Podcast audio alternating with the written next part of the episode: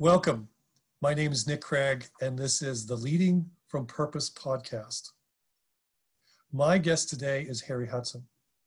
I've known Harry for over probably 25 years, when both of us had a lot more hair than we do today. Uh, Harry is probably one of the world's experts in the experience and challenges of how do you lead in crisis. He's worked in a range of companies over the last 25 years, from jet engine uh, manufacturers to oil and gas to world class uh, leadership development organizations. So he's seen the whole spectrum of what it means to be effective at leading in challenging times. What we want to do today is uh, have a conversation with Harry on two topics. One is his journey around purpose and its impact, but the second is his area of expertise in leading from crisis. He is actually the author of a fabulous book, which I have right here in front of me, called Navigating Organizational Crisis. And it is a fabulous book and a read, especially in the moments that we're sitting in now with the coronavirus and all the things that come along with it. So, Harry, thanks for being here. Thank you, Nick. Good to see you. Super. So, Harry, let's start with you and let's start with your purpose. So, would you be willing to share with us with what your purpose is?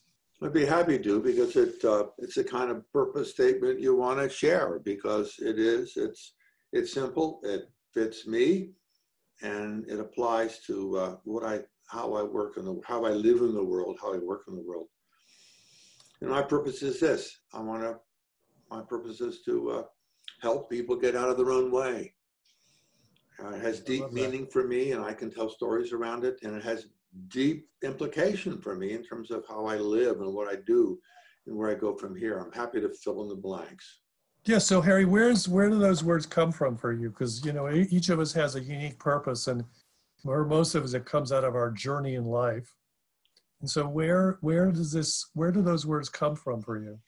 Well, they they, they popped out, Nick, and and uh, uh, I would say under your mentorship, under your guidance, and one of one of your mini workshops. I mean, that's that's where it came from. I mean, I wasn't walking around saying I've got to get myself a, you know, a, a, a pithy purpose statement today. I wasn't doing that. Um, but the nice thing about this purpose stuff is that when you land it, it it's right there. It's been waiting for me. Hmm. So how does that fit for you? Because you know, many people have very different purposes, and yours is unique to you. So, well, how does that purpose statement make sense for you? Well, first of all, I bet there are at least 50,000 people have the same purpose statement, but it doesn't matter because mine is mine and has my meaning. So it's not a it's not a race toward uh, try to be unique. Um, it's it's to it's to dig deep and to say, well, really, what what works best. Um, and I would say uh, when I when I dig deepest, uh, I my my mom who died two years ago uh, had told me many times in my adult life that when I was growing up, um, she thought I could do anything. She just believed in me that much that I could do anything. Well, when it turns out uh, I couldn't do anything, and in fact I stumbled a lot along the way, I said, well, where is that? You know, what is that all about? And I had to say, well, I'm somehow stuck, or I'm in my own way, or, you know, I've got something I got to deal with. So it wasn't her fault. In fact, she set me up for success it was me. How do I take? How do I take this this uh, vision she has for me and really make make the most of it? So I've always felt obligated. I've always felt I've had unbelievable gifts and luck and good fortune and and all the rest of it. And uh, now what do I do with it? And if I can't do something with it, then I got to find out what I'm why I'm blocked. So have to get out of my own way. Then I have a story about remember all in junior high school, I was being a goofball. I was always the cut up in class, and the door was open, and one of my a teacher who knew me very well had walked walked down the hall. He saw me acting like a jerk. He walked into the classroom. That wasn't even his classroom. Pulled me out in the hall, and he said, "I see you smiling like a Cheshire cat. You've got to get on top of that, and you've got to be who you need to be." And I, I've always lived with that. I thought I was being a horse's ass. And I enjoyed the attention of hee haw, hee haw of my classmates, but I was being a jerk. and he got he rang my bell. And so Okay. those two things I put together, and I and I, you know, the many other moments when I noticed I was I was acting foolishly or or being inadequate or or whatever I was doing, tripping over my own shoelaces. Um, so it works. So it works for me because now I I I have this great great empathy for people who are stuck or can't, you know, they can't see the light. You know, they've got a blind spot as big as a, you know, as, as big as a, I don't know what.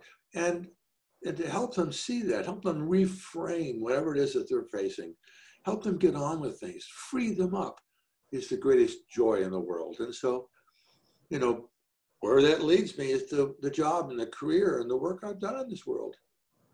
So if you think about that purpose that's yours, um, do you have a particular moment where you really felt like it truly, truly showed up and had its had the had an impact on you and others? Where you like, oh wow, that's really what purpose. It's pretty as far as personal. I would say a couple of things. Um, I, I've got two children, a daughter and a son, and they're wonderful and terrific, and they've been fully launched. And so this is not really a tale out of school. But like many parents, we experienced some difficulty during their teenage years and, uh, and different, different trouble with uh, each one. Um, I won't name which one did what, but one of them uh, completely stopped working in college and, and basically was, uh, was thrown out. The other one uh, was under medication for attention deficit or something or other, and he took himself off the medicine because he thought it made him feel weird, and he ended up in a hospital.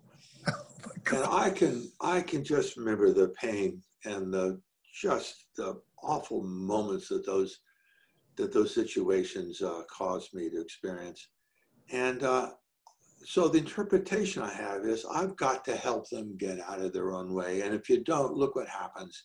Young people, all the promise in the world can derail. And you don't want that. You don't want that with your kids. You don't want that with any kids. So that's one, you know, very concrete and visceral kind of period uh, or moment in my life, moments in my life.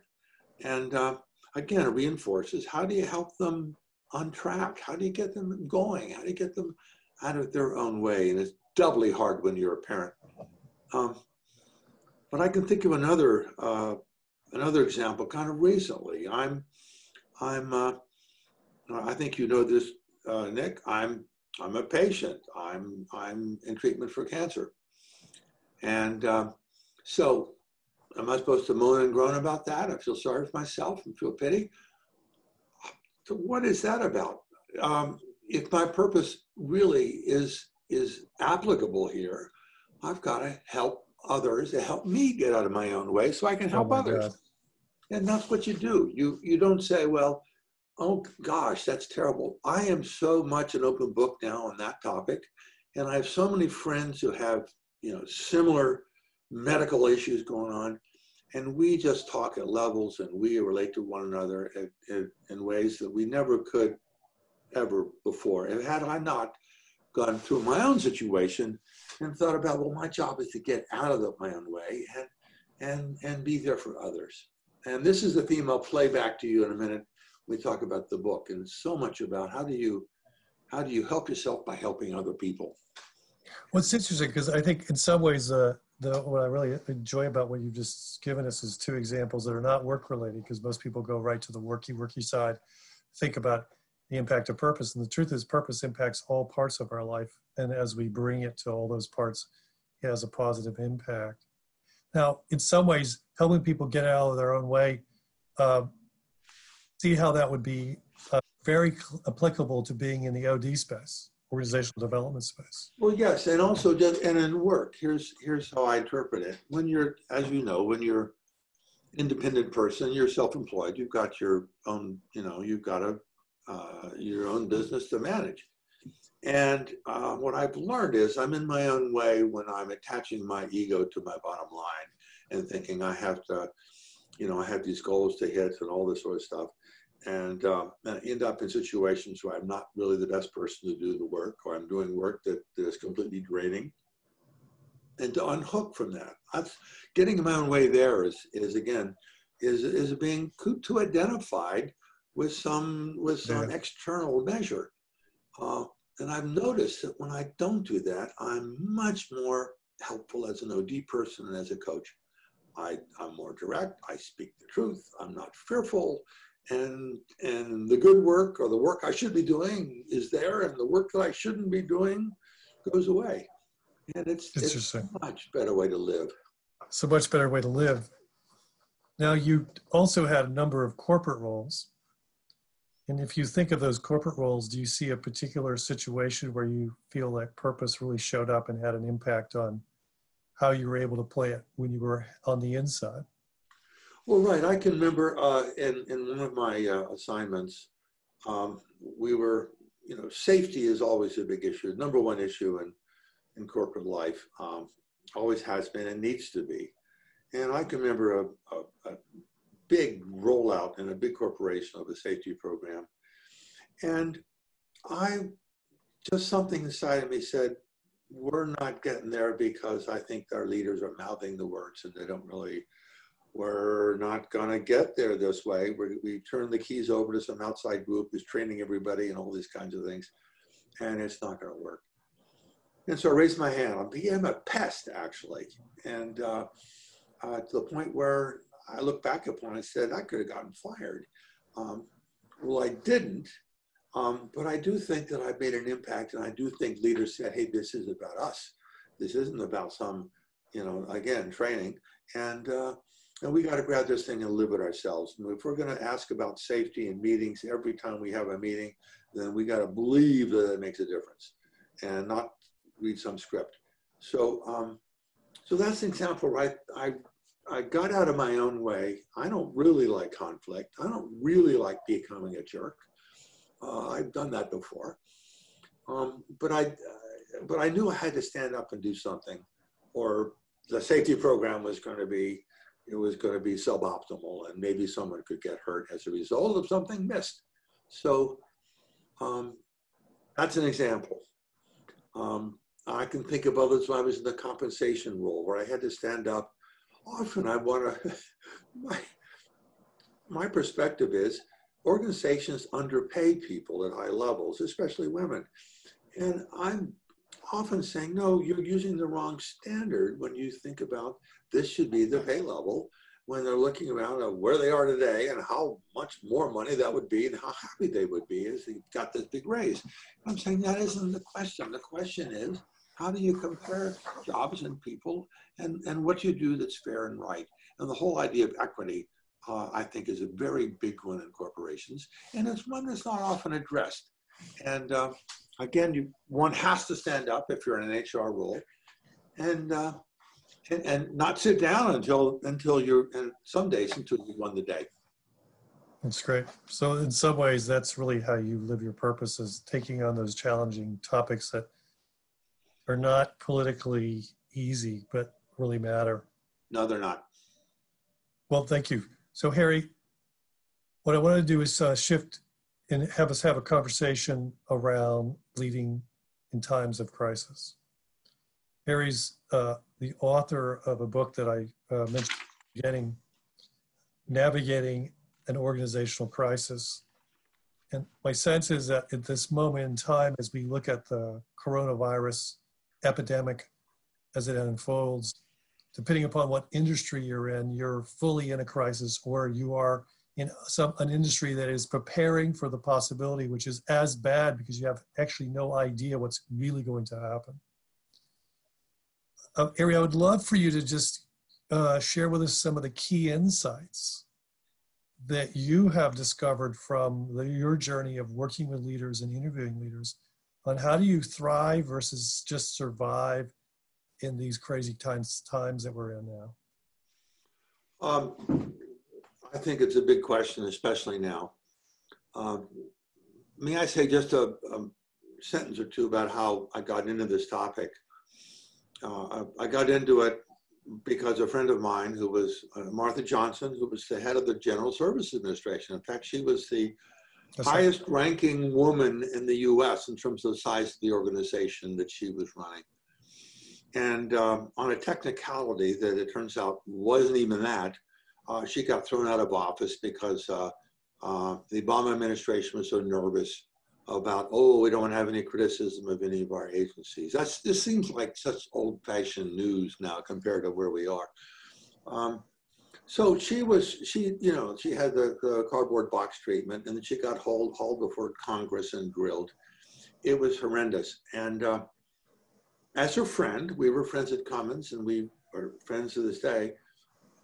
I began, we began to talk about this and the way forward for her I think, and for us, for I was sharing her misery, was to talk to other people and say, well, hold it, Martha, let's let's let's expand the network here and see if other people have had similar awful situations like this. And so we agreed and we began, we went out and interviewed people. We ended up interviewing something like 60 leaders and looked for patterns. And uh, we found some patterns. Uh, one pattern is every leader has had a crisis. Every leader has had a traumatic experience at home, at work, and they, and most of these uh, they recover from, they, they, they grow from, they don't take them down. But a lot of these things are near misses. And some leaders wouldn't talk to us because they, they it was too painfully still. Uh, some were in tears. So we knew we were on to something. And uh, what we were on to was to say, let's talk about those, you talk about crucible moments talk about a crucible moment when you know you're the leader you're in charge you can't run out the door you can't resign you're it. Now now play out the story. So we we talk to people and it turns out that there's a literature of crisis management out there that's voluminous and it's right now you can imagine it's growing by the moment thanks to coronavirus. How to handle it how to handle it well, if you look at that literature, what you find is it's management, it's not leadership. It's not about the leader. It's not about the people in the organization, except what they should do and what they shouldn't do. And here are the rules, and here are some good practices. It turns out that the leaders are in a, a double bind when a crisis hits. Here's what I mean. First of all, they're in charge of the organization. They're held accountable. They cannot hide they are being looked at and they are looked at with some blame because if it's a crisis, it's the leader's job, by the way, to keep us safe. And if we're not safe, then the leader has not done her job right. So that's part one of the bind. The other part is leaders are human beings too. And so if there's a crisis, there's a trauma, they're suffering. They've got to get through it as well. And how do they mm. separate the two? And how, or combine the two or or make a synthesis. And so one of the big lessons is you don't you don't become stone faced and and hide all of your misery from the organization when you're being affected as well. If there's a death if there's a tragedy if there's something really awful that's happened um, you're affected too. And if you pretend otherwise you're not helping. So the question is how do you share your feelings with the organization and yet also provide meaning and truth is what people want to hear. So that's what we found. And uh, again, big gap between the leadership literature on the one hand and then the management or crisis management literature on the other. So, so let me see if I understand because, you know, a lot of us have been brought up with the belief that in a crisis, you want somebody who has the John Wayne sort of orientation of everything's fine. It's like sort of you're saying something different. You're saying that um, it's okay to show your feelings. That actually, that's what people really need is to know that it's okay to have those feelings as well. That when the leader has it, it makes it easier for everybody else. But that feels a little different than what the normal um, narrative is. Is that correct? Well, I think you're onto it. Um, so here's a question for a leader. Um, you know, if something bad happens, can I cry? Or can I get mad? Can I point the finger? Can I, you know, how many degrees of freedom in my range of emotions am I, a range of display am I allowed to have? Um, it comes back to work that you've done for many, many years, Nick, and that is you got to be authentic. You got to be who you are. You got to read, you know, you've got to be authentic in the moment, in the situation, and with yourself. And when you're authentic, you're allowed a much broader range of emotion than you think you have. You don't have to be on Mount Rushmore. You can be a real person. And what that does is it frees other people up to acknowledge and to experience the feelings they're having too. And so when you bring the organization down to that human to human level, you've got a much better shot at, at handling the next thing that's going to happen to you. So you, you know, last time we talked, Harry, uh, you mentioned both Bush and Obama in a couple of situations where they both did that. Would you be willing to share those? Because I thought those were helpful to me to understand what you were saying. Because initially, as you were saying it, I was like, "Wait a minute, is is that really is that really the right way to do it?" Well, right. Um, I met a Bush. I remember standing in a pile of rubble after 9/11 and being mad. Um, Obama, I can remember um, uh, crying after after the shootings in the uh, uh, school in Connecticut. So why do you think that was okay for them to show those emotions? Because you normally, when you think of presidents outside of our current scenario, you tend to see them as sort of trying to look like everything's okay, even if it isn't. Right. We have a lot of that right now. Uh, with the Obama case, it's completely consistent to what we all know about the man, that he would feel deeply. He'd feel okay he'd feel awful. He he would think about his own children, and he'd be touched. And so this wasn't; these weren't fake tears. We we knew this was consistent, and it was consistent with the moment. We were all feeling dreadful at that time. And with Bush, um, we see this guy as a guy who can get angry. Um, we've we've we've uh, he's hinted at it. He was hinted at it at press conferences and so forth. And this was a time when it was appropriate to be angry.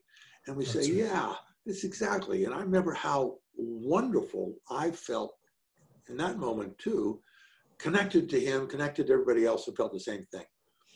And I think that began that that moment uh, helped helped us turn the tide and and sort of regain our footing. So um, now neither was planned so to speak. I mean, uh, neither had advisors say, now I want you to go off and show this emotion. That's not what leaders do. They don't listen to people who tell them to do that anyway. They fire okay. them.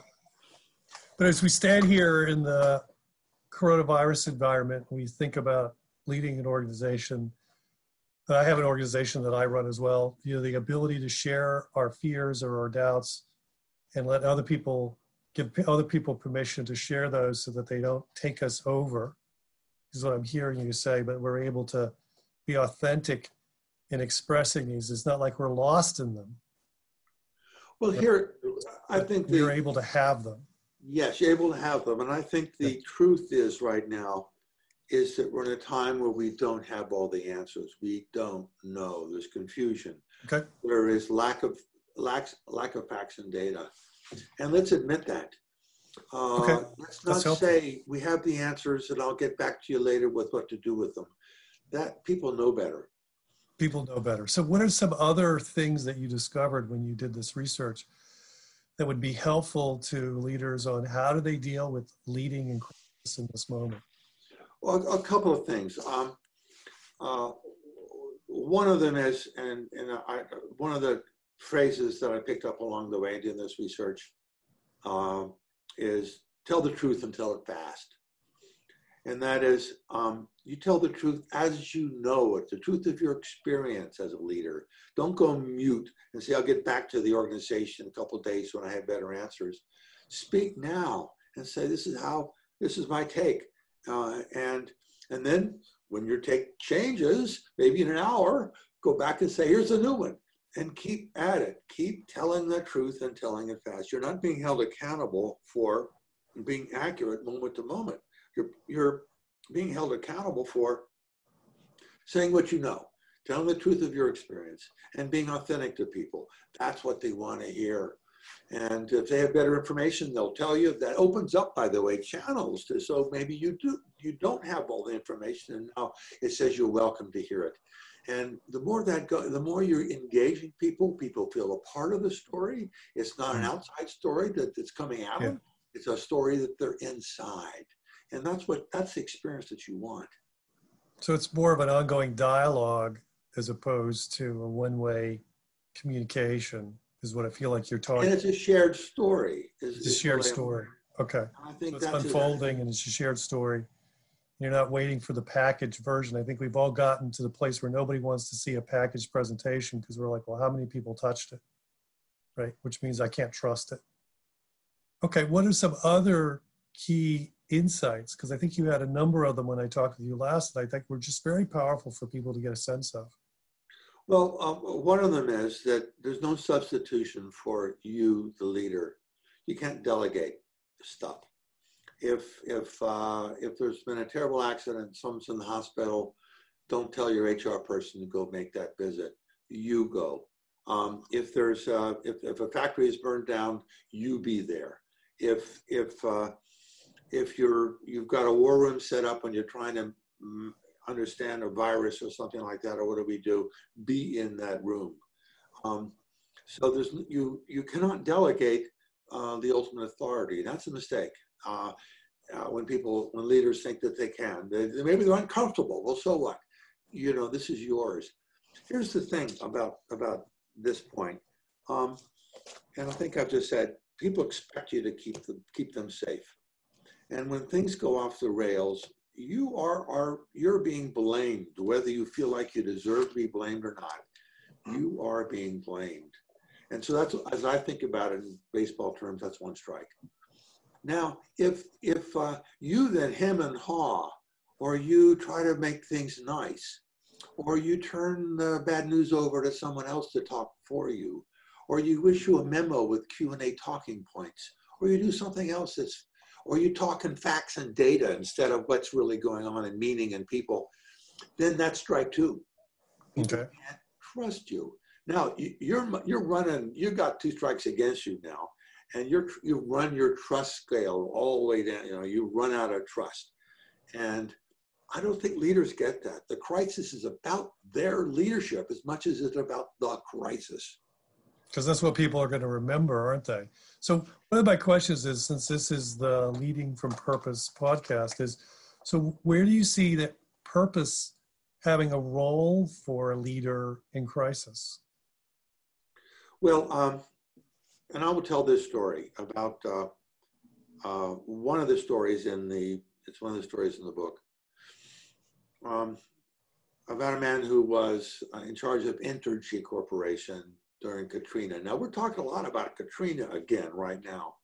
You know how it was handled or mishandled, and yep. and, and, frankly how it came up out of the blue. The Army Corps of Engineers did not expect what happened in New Orleans, and and all the docs in the country did not expect this coronavirus to be doing what it's doing. So we have a, a situation in our hands that's that's unexpected. We call this a rogue wave, and it's not something you can sort of say go blame uh, somebody on. I mean, uh, there are these events in life um, that that does take over. Now the question. So, like a, a rogue wave, in uh, is is what? Just well, here's a rogue wave. Um, what does in, that mean? In scientific, sort of meteorological terms, uh, you can be on an open ocean, a blue sky, and calm weather, and a light shock, and then suddenly there's a wave that's too times taller than any normal height of the largest wave that you're going to get arrives. And, and you've got to face it. And the only thing you can hope for is that the bow of your ship is facing the wave because if, if it hits you broadside, you're spinning around like a top. Uh, and you also hope that your ship can take it. So that's a rogue wave. You can't predict okay. them. And so it feels like the coronavirus really is a rogue wave then, or it's the, a rogue wave hurricane is a rogue wave, yeah? It completely is a rogue wave. Uh, Katrina blew up in a way that nobody had expected. So here's, uh, his name is Rod West, and uh, um, he was the head of operations at, uh, at Entergy uh, for, um, for New Orleans uh, when this thing hit. And the first thing he did after Katrina had, had, had passed through was get in a helicopter and, and see what damage had been done and look down on the city. Well, he's up in a helicopter and is and and looking down and not understanding what he's seeing because he's seeing flooded houses everywhere, and he, he didn't know what they were. When it finally dawned on him, and and and here he is, it's he's stunned. His helicopter pilot, who had been a, a, a, a Iraqi war veteran, was crying and, and he realized he had to come down and tell the truth and tell it fast to his team. Now, he had sent all of the people who are going to turn the lights back on, and that's both gas and electricity, to Baton Rouge out of, out of harm's way so we could rally them there and then bring them back in the city to, to, to, to, to save the city. Sure. So he knew he's in his helicopter. He's going to fly to Baton Rouge. He's going to meet his team and tell them and give them instructions as what to do. So, and I've done this exercise with groups. And I asked the question, what would you, you're Rod West now, what would you tell the team? And I would tell you, Nick, and this is not, this is not a great result. Most people in these workshops will say stuff like, well, you have to say, well, you know, we're looking into it. Uh, if there's any problem here, we'll get the insurance people to help you. Um, we've got an HR person standing by. Um, we're not really sure what we saw. You know, this kinds of stuff. That's not what Rod did. Rod came into the room. He saw people waiting with bated breath to hear what he was going to say because he was the, CNN hadn't taken pictures yet, so nobody knew what the damage was. Right. And he walked in and he said, "I have some news for you on what I've seen." And I, he said, uh, "The city of New Orleans is nine feet under water, and that means for everyone in this room, or most of the people in this room, your houses are nine feet under water. Wow. You can imagine what that would be. Now that's a that's a jolt of truth that that you say, how could a leader do that to people? Well, that's what was needed for them to understand that Rod was on their side. Rod was not going to bullshit, and they were going to do something here that to save New Orleans because that that was his ask. We have to go and save New Orleans, and I'm not letting you out to go save your house or save your grandmother. We got to save the city. And almost without exception, that's what they did. They signed up. They realized they had a larger mission. They realized that they were on the truth. They realized that Rod was with them and he was going to lead the way. And, and off they went. So the question is, how could Rod have, have pulled this off? This remarkable, a remarkable story of communication and courage. Well, it turns out Rod didn't come into this thing unprepared. He, uh, uh, as a child, his his elementary school teachers thought this kid has got leadership beyond his his years. Um, when he was age 30, his father was killed suddenly by a, a falling tree, and and Rod it really it really caught him up short, and he had to understand what leadership is, and he turned to, believe it or not, the whole idea of servant leadership, and as a way to as a way to to to cope with these situations. Be a servant. You can't you can mourn the loss of your father. You can honor the loss of your dad if you're going to be if you're going to help other people. It also turns out that Rod uh, was a citizen of New Orleans. He'd gone to Notre Dame and played on Lou Holtz's national championship team. And uh, the motto of that team was WIN, W-I-N, which, which stood for What's Important Now. Really? Oh, interesting. And so he had all of this sort of inside him already, this this this belief in him from a teacher, this this this crucible experience of death of his father, this wonderful coach who was on his side, and and what he had learned on the on the gridiron. And so he came into this thing really, if you will, uh, and he had a, a happy marriage, and he was dedicated to Rollins, and and all the rest of it. He believed in the company. He's still there. Um, and uh, so he was he was preset. Now, what I one of the realizations that we have here is that um, we invented a word. We called it pre-resilience. There's an awful lot of resiliency is important. Readiness is one thing. Readiness, are you can you handle it? Resilience is can you get through it? Well, what's pre-resilience? It's this, it's the reserve you have. You may you, you may not know it, but it's sitting there waiting for you. Oh, that's really interesting. So what you think is that because of his challenging life experiences, we usually call those crucibles in some of the work we, we, we do in authentic leadership, and the journey he'd been on with working with people who had a real sense of purpose and him tasting what purpose felt like, that his reserve was much greater than other people. So when that crisis happened, he had the reserve to tap into? He had reserve to tap into, and this is why. And I'll and I'll I'll put a uh, another another pitch in for the work that you do, Nick, and that is to get people to wake up and to understand who they are, understand what's going on, what they come in with. Now, it's important to sharpen it. It's important to reflect on it. It's important to distill it. That's what I think purpose is. When you come out of your workshop, you've distilled something that stands for a whole lot of other stuff. But it's a distillation. It, it's, it's a placeholder. Interesting. It's a door that opens up into your whole reserve. I mean, I never thought I never thought about this.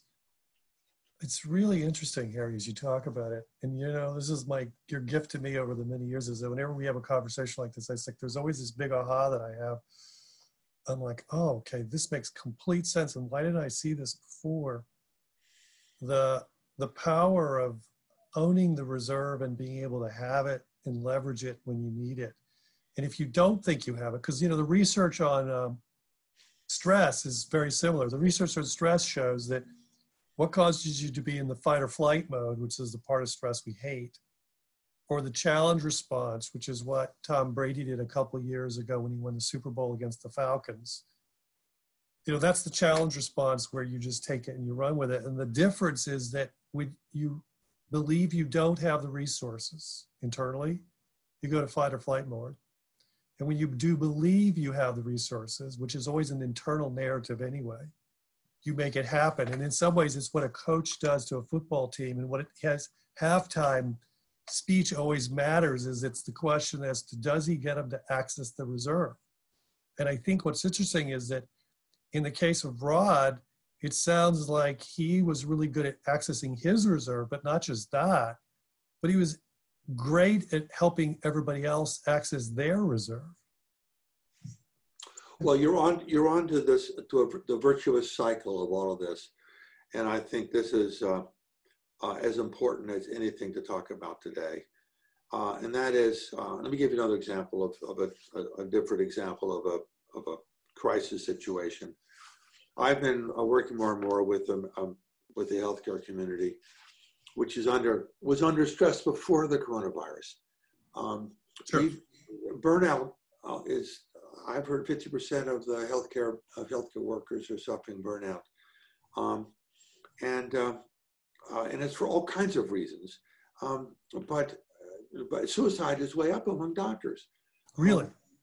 Uh, it's, it's the highest professional group. I mean, the highest rate among professional groups. Um, and uh, so I was talking to a doctor about this, and doctors take mistakes very seriously. And it's not like, oh yeah, I missed that, missed that uh, diagnosis or that treatment that was wrong. I'll go home right. and you know have a cocktail. It'll be good.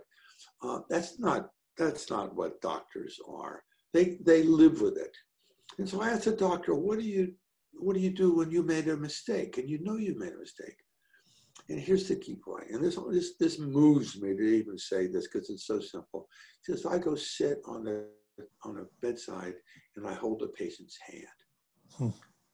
You know, what's the wisdom here? What's going on? He's getting out of himself. He's providing service to others. He's exercising compassion. Not just he feels for the person in the bed, he's actually doing something for that person in the bed. Now you say, well, what's going on here? Well, that's how he is self is doing self-help, self-healing. That's how he's taking care of himself.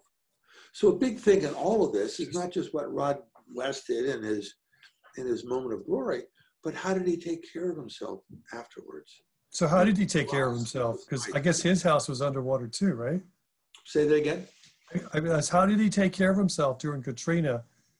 Because I would assume that his house was underwater just like everybody else's. Well, his house wasn't underwater, but he was barricaded in a hotel downtown, living on a cot, and his family was away, and he had no contact with them. Um, and uh, he was, you can imagine the kind of sleepless nights he was experiencing, caring for the city as, as, deeply as he did, caring for his workers, caring for his job and his family. And uh, so, a couple of things there. Um, the phrase we used here, it's an old one, but it's the idea of, uh, of a dark night of the soul. Hmm. And leaders right now, you can imagine how many doctors right now already coming in burned out and now seeing how we are um, handling the coronavirus, uh, coronavirus. Or not handling the coronavirus. Not handling it. And uh, this isn't just a matter of, of uh, do no harm. This is also a matter, for many doctors, it's a matter, it's a moral question, which is eating them up.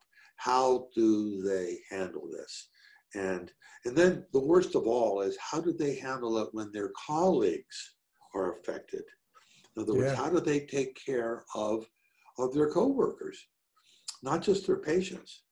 Um, well, the, the, what I'm reading and what I'm understanding is how, how important compassion is. And that's the, that's the virtuous cycle. You help. So, what others. is compassion as opposed to like empathy? Because those two words I know are. Yeah, good. Uh, simply, empathy is is like Nick. I I, I feel your pain. Um, compassion is, Nick. I'm I'm going to get close to you. I'm going to find out what's going on. Uh, I'm going to be there with you. You're going to know I'm around, and if there's something I can do, I'm going to do it. In so other words, compassion, compassion has an active element to it. Correct. Empathy is just letting you know that I feel for you. You may not even have to let you know, but you know, people, I I'm so empathetic about those poor people, uh, and you know, stuck on that on that boat uh, off the coast of San Francisco right now. Yeah, I got empathy for that. But compassion would be if you're close to the scene, to be doing something. It'd be actually uh, or being so on the boat. It seems like that would just burn me out even more, Harry. So how does that for these people help them well, how does it help them build that reserve back? Because I would think that if we look at crisis, if we look at normal life, the ones that most of us live in, is there's a ebb and a flow, and you got your weekends and your cocktails, and everything sort of balances out. And you go on vacation, it makes it bigger. And you go back to work, it makes it smaller, but you sort of whatever. And now we all of a sudden put everybody in this intensive pressure cooker where we don't know where the end game is. And it's like, so as how does compassion actually do this? Well, here's the, the burnout is when you're feeling compromised morally or professionally. The burnout is when you don't feel the agency. You can't do anything about the situation you're in. Um, and you're, you're completely flummoxed. Um, and it's why compassion is a breakout from that. It breaks out of that loop.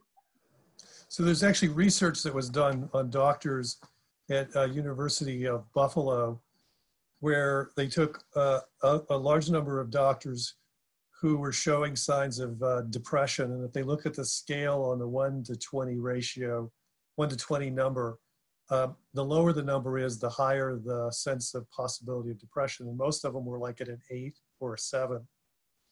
And what they did is they put them through uh, a six week uh, process in which basically they helped them step in a couple hours a week and look at what, what had they done that week that was the most meaningful for them?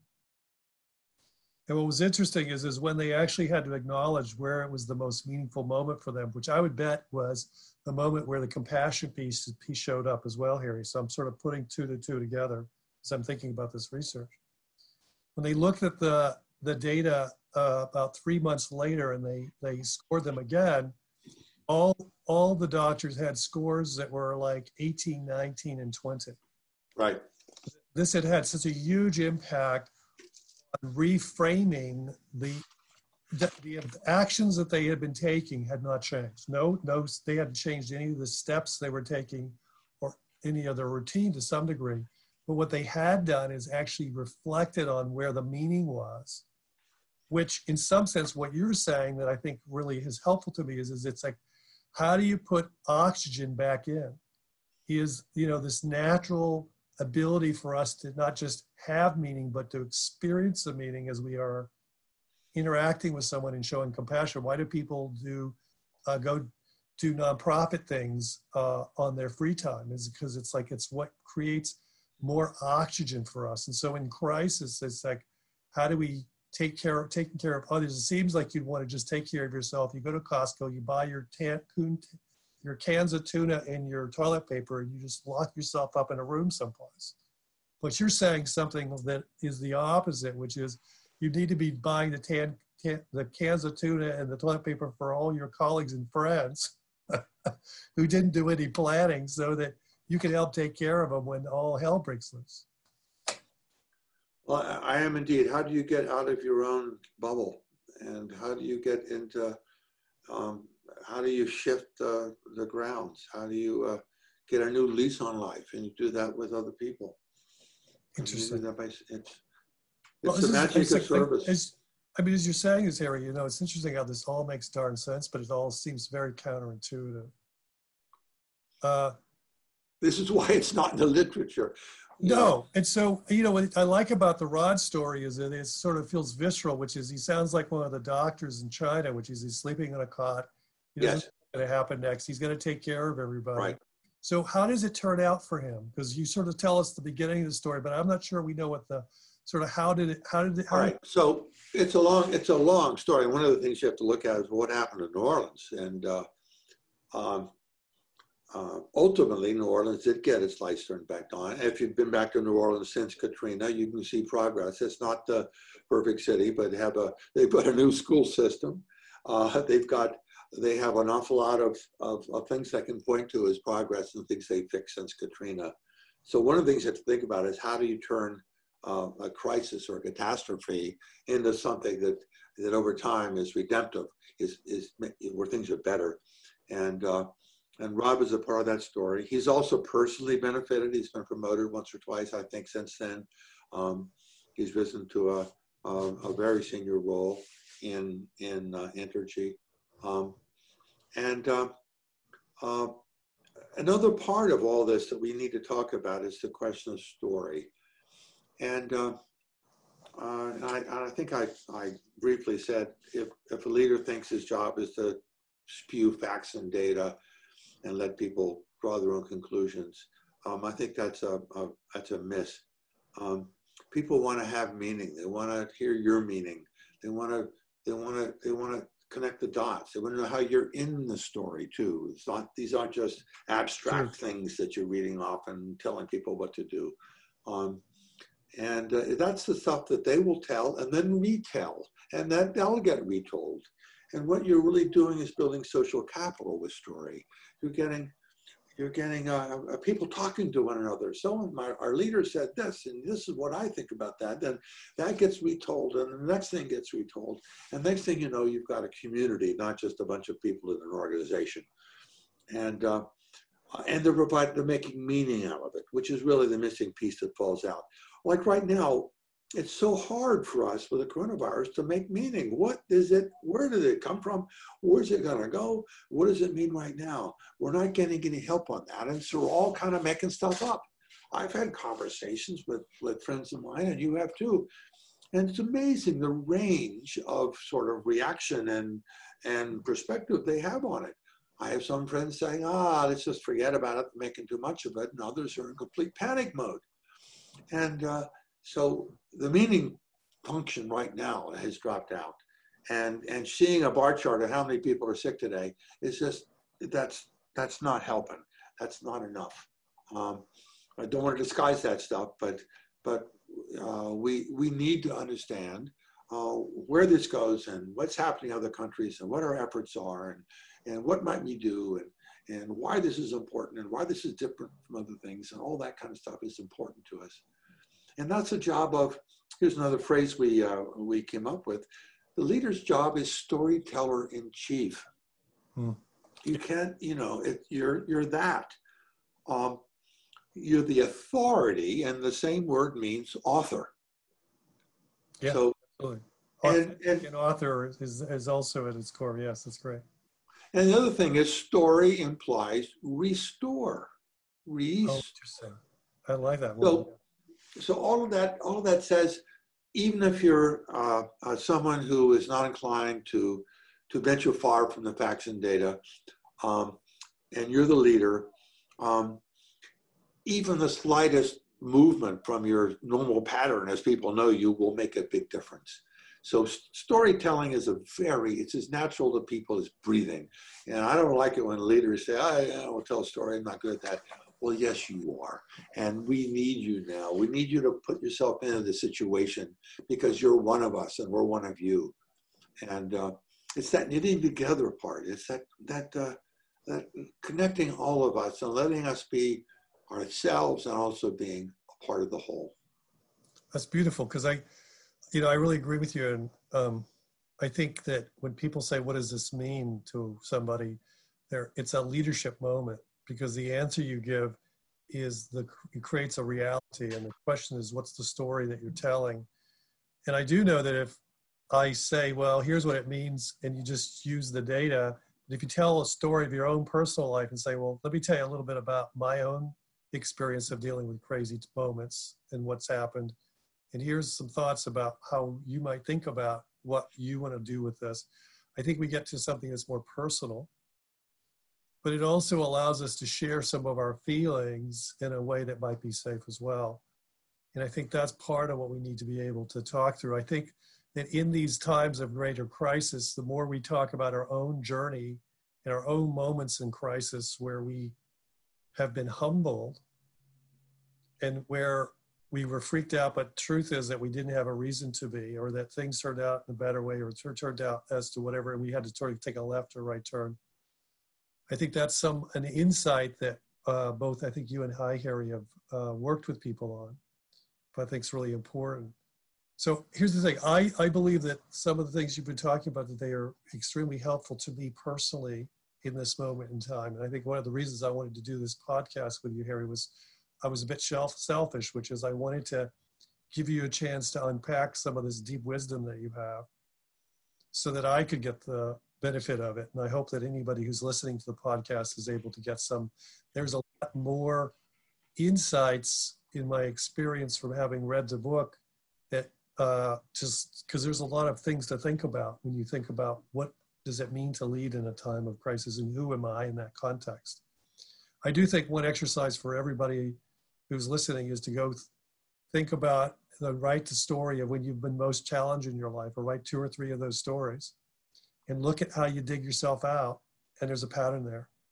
And that's the gift that will always take care of you. It's probably as connected to purpose as anything is, is how you dig yourself out of those. And that's your version of how you do it because you know what? Each one of us has a different way of doing it. And so um, harry uh, as always, one of the things I like to do at the end of this podcast is ask if you have a particular quote that you feel that really speaks to you and for you to share it with us. And then what does that quote mean for you? I do. Let me, uh, and, and uh, I sent it on to you before the, the podcast, but I want to see if I can, and I wrote it down because it's one of my favorites. Um, it's one of your, it's the problem with one of your favorites is that you forget it. oh, oh, there's so many. Yeah, someplace, right, Harry?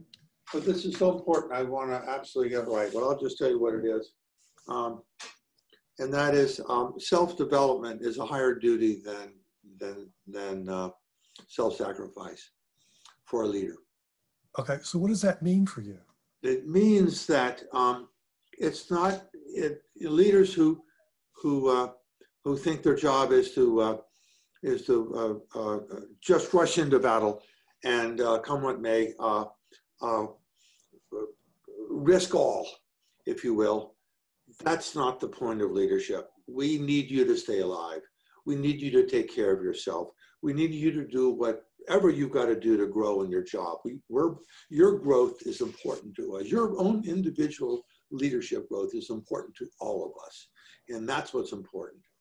And uh, um, and I'll say one more thing too about all this. There's an opportunity in a crisis for leader that often is not taken up, and uh, and that is this: um, that uh, in a crisis, people expect you to behave differently. So if you suddenly if you suddenly come out with a new a new way of behaving and, and, and, emoting and you've got some new plans and you're showing up with the people more than you ever have before that's expected. That's like, oh wow, he that person is responding in a crisis the way we would want. Um, you've got some you the, the old bounds you think you have around you are have been broken. Take the opportunity. People expect it, and be all you can be. Be authentic, but but uh, take off your you know uh, the whatever restraints you feel you have. Get out of your own way, I would say, and and lead. Beautiful, Harry. Well, Harry, I just want to thank you so much for sharing your insights with me.